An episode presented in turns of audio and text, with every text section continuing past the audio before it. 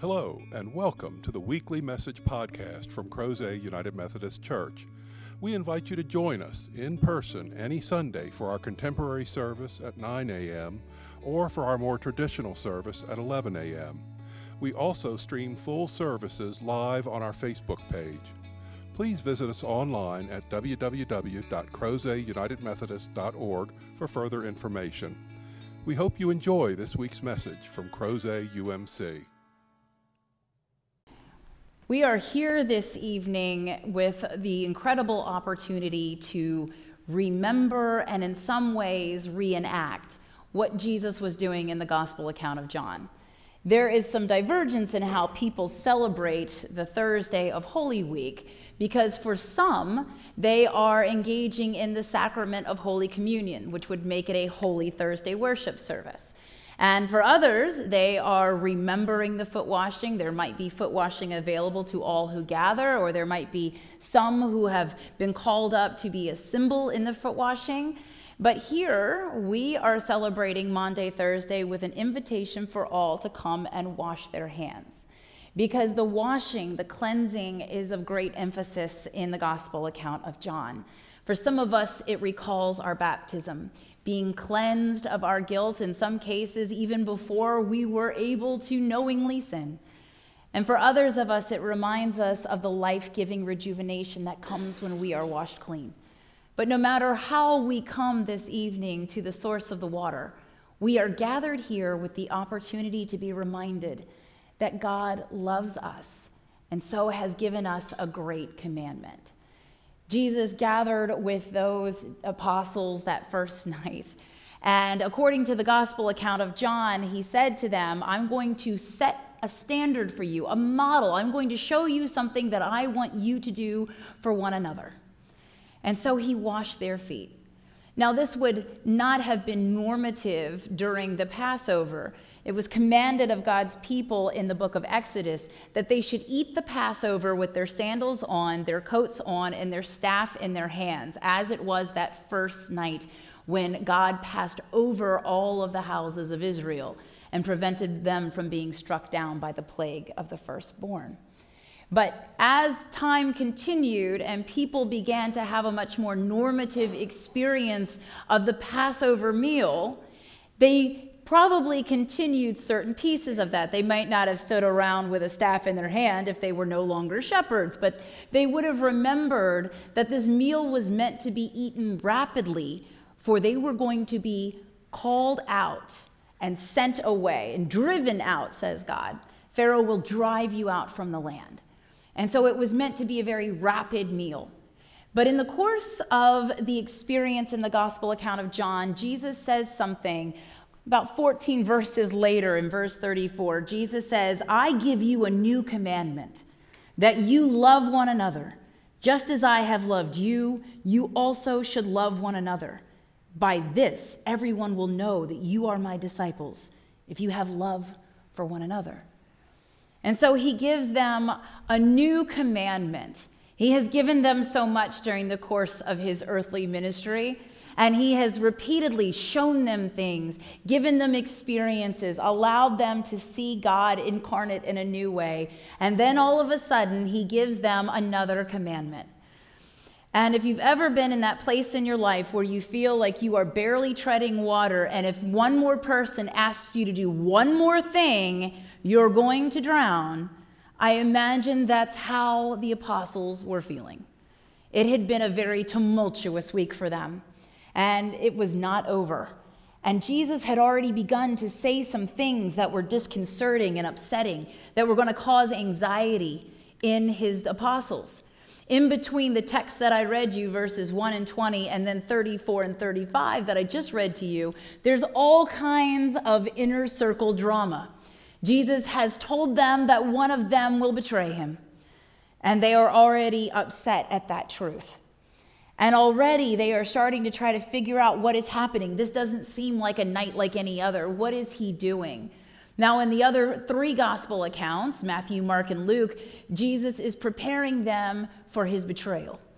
He is preparing to leave them. And he is doing the same thing in the gospel account of John, but it's going to be much longer in time. He has a lot to say. The discourse over this time period is rather long, multiple chapters in the gospel account of John. In fact, some of the most profound things that Jesus says that we still cling to when we are feeling afraid or anxious or nervous, we still read the text from the gospel account of John. In chapter 14, we hear the words that are often used in Methodist services of death and resurrection My peace I give to you. I do not give to you as the world gives. Do not let your hearts be troubled, and do not let them be afraid. And so Jesus has so much to say, but we don't want to focus so much on what he says that we miss what he is doing. What is he doing? He's doing something that no one expected him to do. He is getting down on the ground, which was extremely filthy, and he is handling feet of people who walk everywhere they go, and their feet are filthy, and they are wearing their sandals. And so he unties their sandals and he cleans their feet. And Peter, God love him, misses the point. Peter thinks, I can't have you do this to me. You, you are above me. You cannot be down there cleaning my feet. And so at first he resists. And then Jesus says something that Peter takes very seriously. Jesus tells him, If I don't wash you, you have no share with me. And having drawn that line, Peter quickly gets over on the other side and says, Oh, not just my feet, Lord, please, my hands and my head, wash all of me, because I want a share of you. It harkens back to the Old Testament when the prophet Elijah was getting ready to be carried away in a chariot of fire, and his successor Elisha was following. And as they're having a discussion heading to the place where the chariot will come and pick up Elijah, Elisha says, I want a double portion of your spirit. I want a share of you. And Elijah says, That is not mine to give. But if that is what you want and you are able to see me ascend, then God will give that to you.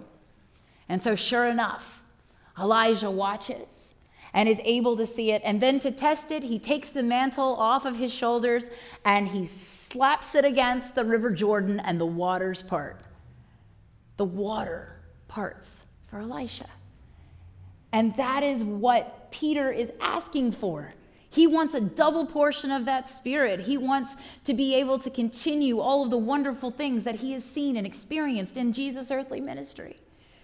He doesn't understand that in less than 24 hours, Jesus is going to be dead. He doesn't understand that he too will betray Jesus, not to the extent of Judas Iscariot, but he too will deny Jesus and walk away, not going to stand up for him. And this is what begins all of that this incredible showing of sacrifice and service, this revelation of what Jesus is willing to do for us.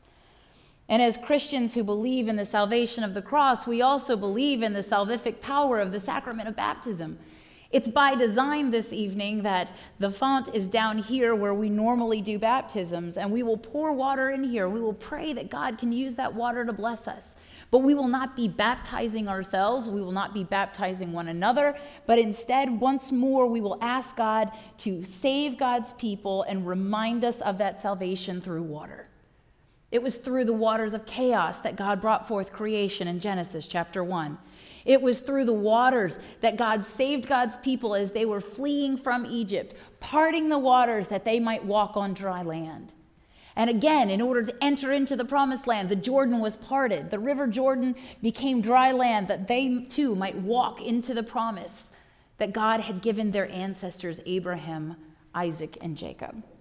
God has consistently used water to bless us. When the water was bitter at Meribah, God made it clean. When there was no water, God brought it forth from rocks. When there was no rain, God was able to send rain. God has consistently used water. And then in the New Testament, God uses the water of the womb to give us God's greatest gift God's self in human form. And so, once more, water is an opportunity for us to be reminded of all these mighty acts of God's salvation, all of these incredible opportunities that God has used to draw us closer to God's self and one another. And this evening, you too will have that opportunity. It's called Maundy Thursday when we read the emphasis on foot washing from the Gospel account of John because it comes from the Latin mandatum, which means mandate. And it is about the mandate that I read to you the new commandment you will love others as I have loved you. And if you were with us on Palm Sunday, I kind of teased that that's a lot harder than we think it should be. It's one thing to love your neighbor as you love yourself. It's another to love God with all that you are, but then to have them united, that you will love others as God has loved you, is quite difficult. Sometimes it's hard to love ourselves as God has loved us. Sometimes we struggle to even forgive ourselves, much less forgive one who has sinned against us. And tonight is an opportunity to wash all of that away, to come forward and to feel the waters, the warmth of those waters, and know that nothing sticks to you because of God's grace. Some of us are coming and washing our hands of all of the suffering and the experiences of the pandemic that prevented us from doing this for quite a long time.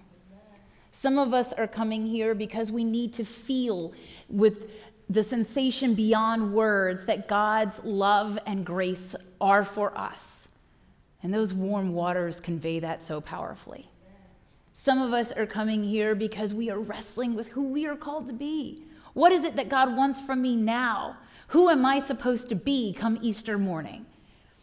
Because tomorrow, when all of our sins are on the cross, who are we as liberated people if we wake up on Easter knowing that we will not end in death? Who are we? This is the beginning of that journey. It's an inward journey, but today it is exterior. We come here for a multitude of reasons, and God can do anything God wants. And what you need, God can give you. And what you desire, God is able to bless. And so we come and we ask for that because we have a mandate, a commandment and it is one of the most difficult things Jesus has ever asked of us. Some of us would go back and negotiate with Jesus. Do I have to love others as you have loved me, or can I just take up my cross and follow you? That might be a little easier if I just take up my cross. But for some of us, our cross is loving others as we have been loved, forgiving as we have been forgiving, letting others know that we have experienced God's unparalleled, unmerited favor, and we are willing to offer that to others. But it's that inward struggle of are we willing to offer that brings us here. And for some, it's a lot easier to focus on the liturgy of Holy Communion, to say the words of the prayer of confession and pardon, to receive God's grace, to come and taste for ourselves. But tonight is about being prepared to go forth. Tonight is about being made ready to carry out that commandment. We have an incredibly loving God who would never ask us to do something that God won't equip us to do. And because of that, we come here to be equipped. What is in the water? Whatever you need. The Holy Spirit is able to make this water be what you need. Just like on Pentecost, the Holy Spirit was able to make a bunch of Galileans into incredible orators who knew all kinds of very cosmopolitan languages. God can do anything. We're going to remember that tomorrow but we're going to experience it tonight. And so, in a moment, you will, be, you will be given the opportunity to come as you feel ready and led, asking for whatever it is that you need, and opening yourselves to receive it. To come and touch the waters that have been prayed over, where we invoke the presence and the movement of the Holy Spirit, that we might be blessed. And in that moment, May you find that when you come here, God meets you, greets you, and shows you the kind of love that you need to be inspired and challenged to love as you have been loved. May it be so. In the name of the Father, and the Son, and the Holy Spirit, we pray. Amen.